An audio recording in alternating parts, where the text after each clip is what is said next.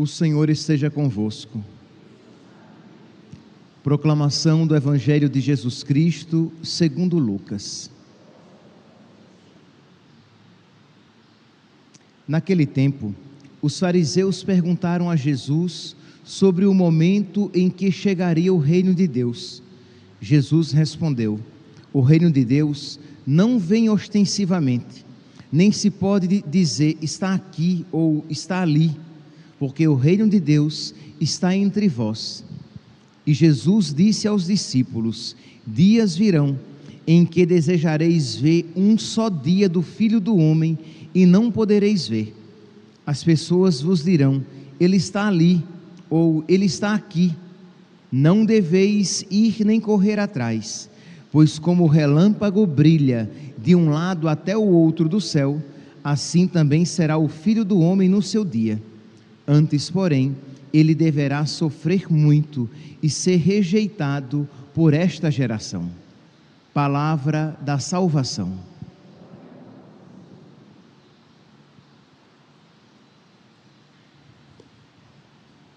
Caríssimos irmãos e irmãs, temos hoje a alegria de celebrar a memória de São Martinho de Tours, um, um dos primeiros santos, um dos primeiros canonizados, reconhecidos santos, que não, é, que não foi Marte. Estávamos aqui, São Martinho nasceu por volta entre o ano 316 e 317.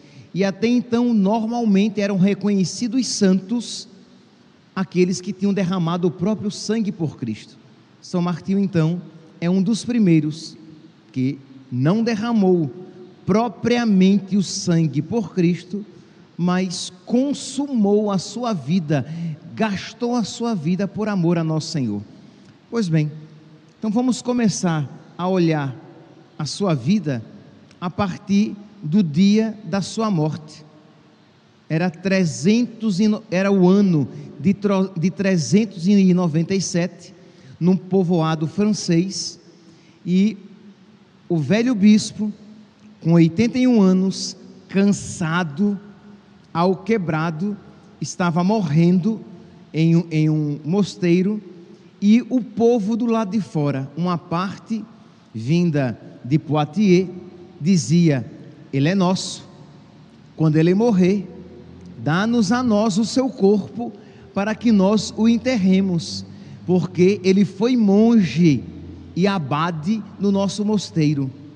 Uma outra parte de Tours, o povo dizia: sim, é verdade, ele era de vocês, mas Deus o deu a nós. Ele é nosso bispo e, segundo a tradição, ele deve ser enterrado lá no, no local onde ele foi consagrado. Então estavam ali disputando pelo corpo daquele homem santo. Pois bem, quem é este? É, pelo qual, né, pelo, que, que pelo seu corpo as pessoas estavam disputando. São Martinho, ele nasceu, eu falei, no ano, 3, no, no ano 316 ou 317, de pais pagãos, pais de uma vida é, aristocrática, seu pai era militar e queria que, os, que o filho seguisse a carreira militar. É tanto que deu a ele o nome de Martinho, que significa pequeno mártir, em homenagem ao deus pagão da guerra. Então, seu pai era o pai e a mãe eram pagãos. Seu pai era do exército, era militar e queria que o filho seguisse a carreira militar. Pois bem, com mais ou menos 10, nós não sabemos muita coisa da infância de São Martinho, mas sabemos que quando ele tinha por volta dos 10 anos de idade, esse menino sumiu de casa. Passou dois dias sumido e os pais, preocupados, achando até que ele tinha morrido, dois dias depois ele aparece, gordinho, isto é, bem tratado, tomado banho, limpinho. E os pais perguntavam a ele: onde é que você estava? E ele não dizia nada, para desespero dos pais. Não disse nada, mas apenas no seu semblante ele demonstrava uma grande paz. De modo que os pais perceberam que ele não poderia é, ter estado num lugar ruim ou ter sido maltratado, porque ele demonstrava estar alimentado, estava limpinho e com um semblante tranquilo e feliz. Não sabiam os pais que ele tinha visitado uma aldeia de cristãos e que tinha é, se encantado, pequenininho, se encantado de alguma maneira com Cristo, com, com a sacralidade com que viviam os cristãos. Alguns, algum tempo depois, ele, por conta própria, é, sem participação dos pais, ele se inscreve no livro dos catecúmenos. Isto é, seria mais ou menos como uma criança que vem por conta própria se inscrever na catequese. Ele queria ser cristão. Imagine, meus santos, estamos aqui falando então de uma criança que não conhecia os cristãos, assim, que, que conheceu os cristãos como uma criança aqui pode conhecer uma religião da qual nada tinha ouvido falar. Não é que o cristianismo fosse uma religião popular, uma religião comumente conhecida. Não, era uma religião estranha. Mas ele, ele conheceu aquela religião e algo o atraía para Cristo. Pois bem, então ele começou às escondidas dos pais e contra a vontade dos pais, ele foi seguindo, né, se aproximando cada vez mais de Cristo. Com 15 anos, quando já estava próximo até a aceitação dele para que ele fosse batizado, o seu pai, contrariado, o inscreve no exército, o alista no exército, porque o pai não queria de maneira alguma que ele seguisse a vida de cristão. Ele vai para o exército, lá ele procura. Lembra que nós estamos aqui nesse período em que os cristãos não são mais perseguidos, né? Lembra que hoje é quinta, que terça-feira nós tínhamos celebrado a dedicação da Basílica de São João do Latrão, que foi aquele prédio doado por Constantino.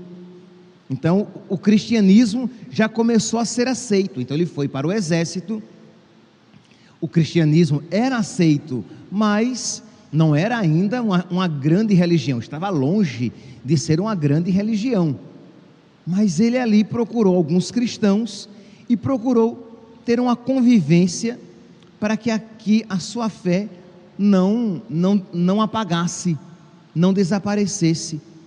E diz que a virtude daquele jovem rapaz, daquele catecúmeno, isto é, daquele ainda não batizado, mas que se preparava para o batismo, era uma virtude exemplar.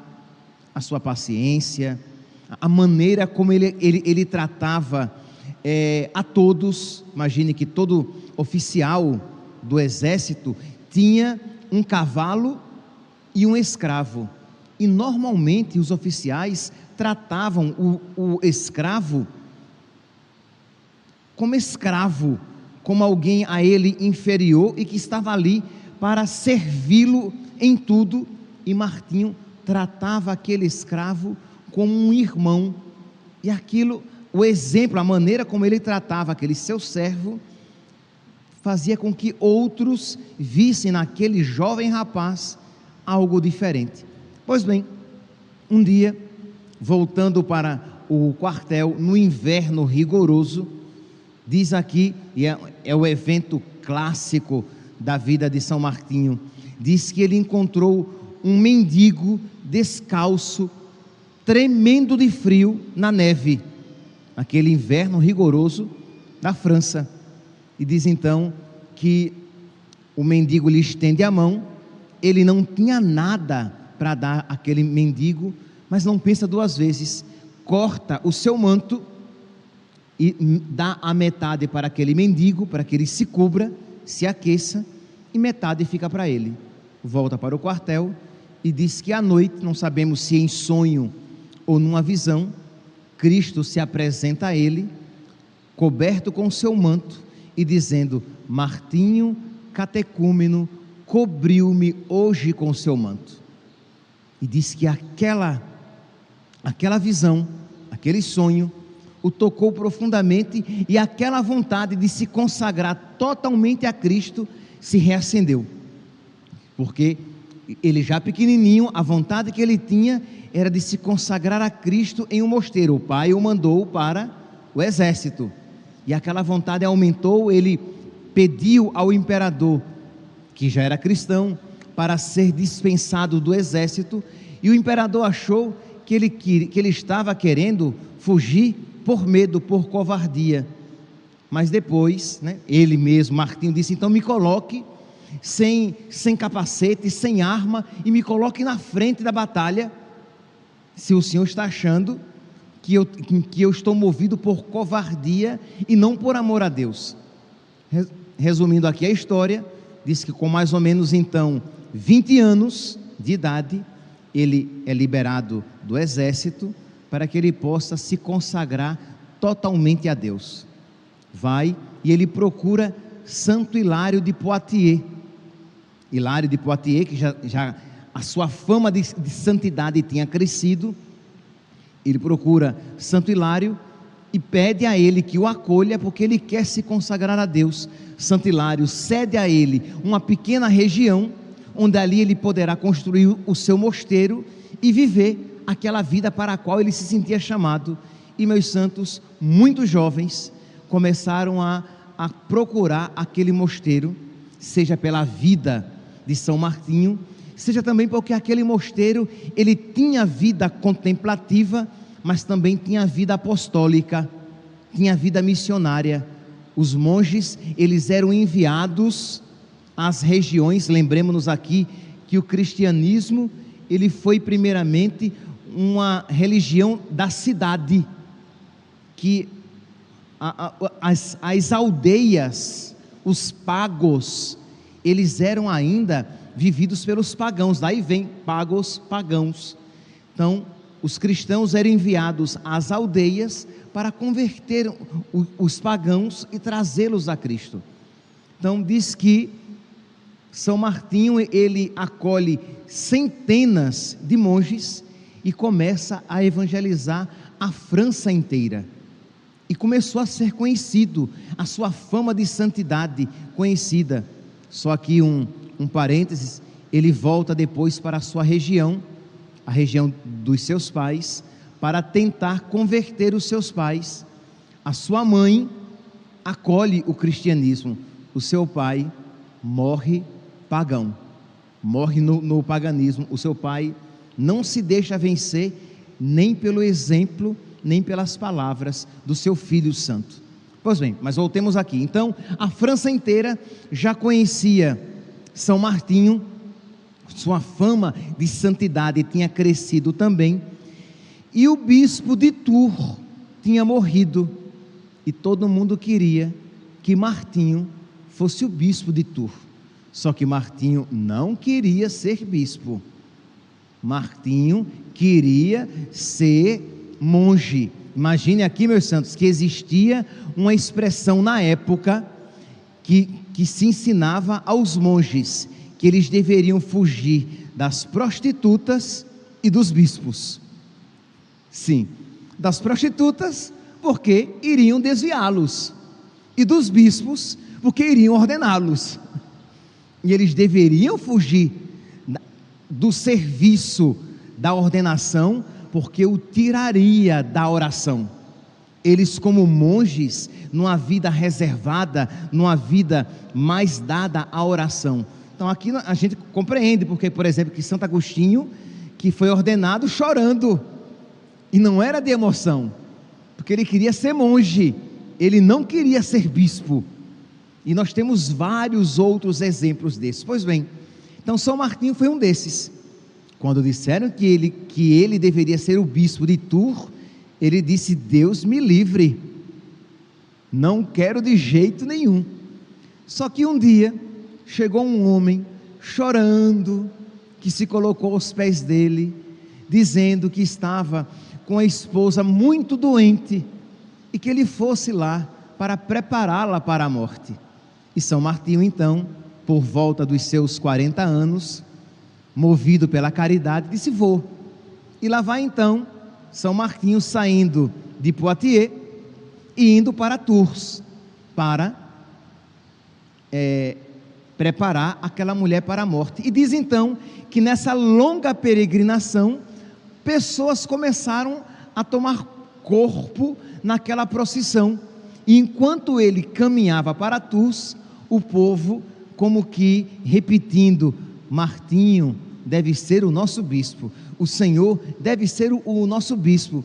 E ele seguindo, só que já mais ou menos na metade do caminho, uma multidão o seguia e pedindo, por favor, Martinho, aceite, seja o nosso bispo. E ele viu que tinha caído numa armadilha, que não tinha mulher doente nenhuma, que ele estava indo para Tours com os próprios pés e o povo rezando e pedindo: seja o nosso bispo. E ele aceitou fazer, né? aceitou se deixar ordenar. Meus santos, aqui nós devemos ver o que? Que servo de Cristo não é apenas aquele que foge do pecado, não é apenas aquele que faz coisas boas, mas é aquele que faz a vontade de Deus, que se desapega da sua própria vontade, mesmo que boa ela seja. Porque o que é que São Martinho queria? São Martinho queria morrer sendo servo de Deus no mosteiro e evangelizando os pagãos. Ele tinha vida missionária, ele tinha vida apostólica, não é que ele estava no mosteiro trancado, que, seria muito digno, tá? É muito digna uma vida assim, se para aquela vida Deus nos chama. Não, ele tinha vida contemplativa e tinha vida ativa, mas ele não queria ser bispo, porque ele sabia que, como bispo, ele acabaria tendo uma vida missionária, apostólica, ativa, muito mais do que aquela que ele gostaria de ter. Então ele queria vida de oração e viver na santidade. Mas aquela vontade que era boa e que poderia ser santa para outros, não era para ele. Que algo santo é algo de acordo com a vontade de Deus. Eu aqui estou fazendo uma separação quase que criando uma terminologia para que vocês entendam que algo pode ser bom, mas que para você não será santo. Para você é santo se for de acordo com a vontade de Deus. Então, o cristão, o servo de Cristo, ele não seleciona, porque às vezes nós queremos servir a Cristo, mas nós selecionamos aquilo que por Cristo nós faremos, coisas boas muitas vezes. Existe, vamos lá, existe o primeiro passo, esse não é bom, esse é mau. A pessoa que quer ser servo de Cristo e que ela seleciona as coisas erradas que deixará de fazer. Não, o servo de Cristo, ele deixa de fazer todas as coisas erradas. Se ele sabe que aquilo é errado, aquilo é mal, não é que ele diz assim: "Ah, eu vou deixar, existem 100 coisas más na vida dele. E ele diz: Eu vou deixar de fazer 99. Vou ficar só com essa. Olha aqui, já deixei de fazer 99 coisas erradas. Vou fazer só uma. Você ainda não é servo de Cristo. Você precisa deixar as 100. Porque se eu tiver 100 bolinhas de cocô numa garrafa e eu tirar 99 bolinhas de cocô e deixar apenas uma, aquela água quando colocada naquela garrafa, a água será contaminada por coliformes fecais, estará imprópria para ser consumida. Então, todos os pecados, comparados aqui a bolinhas de cocô, devem ser renunciados. Mas às vezes a pessoa renunciou todos os pecados, mas ela selecionou as coisas boas que vai fazer. Olha, Senhor, eu faço isso, isso e aquilo. Isso não. Olha, meu santinho, você escolheu renunciar às coisas más, você escolheu as coisas boas que seguiria mas no fundo, no fundo, você é o seu Deus, porque é a sua vontade que impera. Você escolheu as coisas erradas que você não vai fazer, e você escolheu as coisas boas que você fará. Percebe que quem é que rege a sua vida? Você. Quem é o eu que guia a sua vontade? O seu. Mas quando você diz, Senhor, eu renunciarei aquilo que o Senhor me mandar renunciar, e eu abraçarei aquilo que o Senhor me mandar abraçar. Eu terei como mal aquilo que tu disseres que é mal, e terei como bom, como santo, aquilo que tu disseres que é para mim.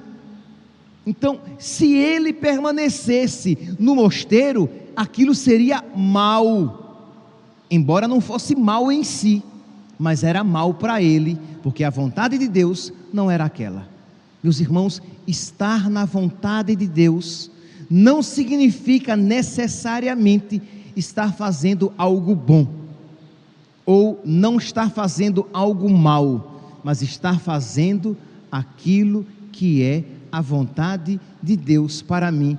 E eu sei que nem sempre, por causa da nossa vida agitada e com pouca vida de oração, nem sempre é fácil ver a vontade de Deus. Por isso que precisamos rezar, para que Deus nos dê a sua luz e nós possamos enxergar qual é a sua vontade. Pois bem, então diz que São Martinho foi, se deixou ordenar, virou, foi bispo, foi ordenado bispo de Tours e ali passou mais da metade da sua vida, servindo incansavelmente o povo de Deus na evangelização, né, na destruição dos templos pagãos, porque ele conseguia a conversão de vilas inteiras. E as vilas, as aldeias destruíam aqueles templos pagãos, aqueles ídolos que eles adoravam, para seguir Jesus Cristo no cuidado com os pobres, na evangelização e nessa vida entregue, nessa vida intensa, ele gastou-se a si mesmo e diz então que com 81 anos, quando ele tinha ido resolver um problema entre os cristãos em uma aldeia distante da sede da sua, digamos, diocese, ele não aguentou a viagem do caminho e começou a desfalecer e estava morrendo naquele mosteiro lá em 397. E o povo então à porta ali esperando para levar o seu corpo. E diz então que os seus padres se reuniam ao redor do seu corpo, e aqui a biografia de Sulpício Severo na liturgia das horas, nós podemos encontrar. Diz então que os padres diziam assim: Pai, por que nos abandonas? A quem nos entregas desolados? Sabemos que desejas a Cristo, mas os teus prêmios já estão seguros e não diminuirão com adiamento. Isto é, não morra, Pai. O Senhor vai para o céu. O Senhor é santo. Então fica mais um pouquinho aqui conosco. Tem compaixão de nós, que ficaremos desamparados sem ti. E diz então que ele se volta para os seus filhos e se volta para Deus e diz: Senhor, eu não recuso o trabalho. Se ainda eu sou necessário, eu aceito. E aqui, meus santos, a palavra trabalho significa cansaço, sofrimento. Não é uma obra, digamos, que, que não custe um esforço. Aqui, trabalho é literalmente isso. Senhor, eu não recuso continuar carregando a cruz, se essa for a tua vontade. Meus irmãos, percebe aqui, aqui Martinho, velho, já está configurado a Cristo. Eu não recuso, Senhor, fazer a tua vontade. Santo Agostinho de Hipona, bispo, um outro santo bispo, tem uma frase bonita que deve nos fazer refletir. Ele diz assim: onde é maior o amor, menor é o trabalho. Vou repetir. Onde é maior o amor, menor é o cansaço. menor é o sofrimento, isto é, se as suas responsabilidades, como mãe, como pai, como esposo, como esposa, como padre, se as suas responsabilidades estão cansando demais você, isto é, percebe aqui que eu estou tomando a palavra cansaço no sentido subjetivo e espiritual. Quando você diz assim, ah, eu não aguento mais essa vida, é porque você está amando pouco. Imagine Jesus dizendo, ah, eu não aguento mais carregar essa cruz. Não, nós nem imaginamos Jesus dizendo isso. Isto é, eu vim, eis que venho fazer com prazer, com amor, a vossa vontade, Senhor.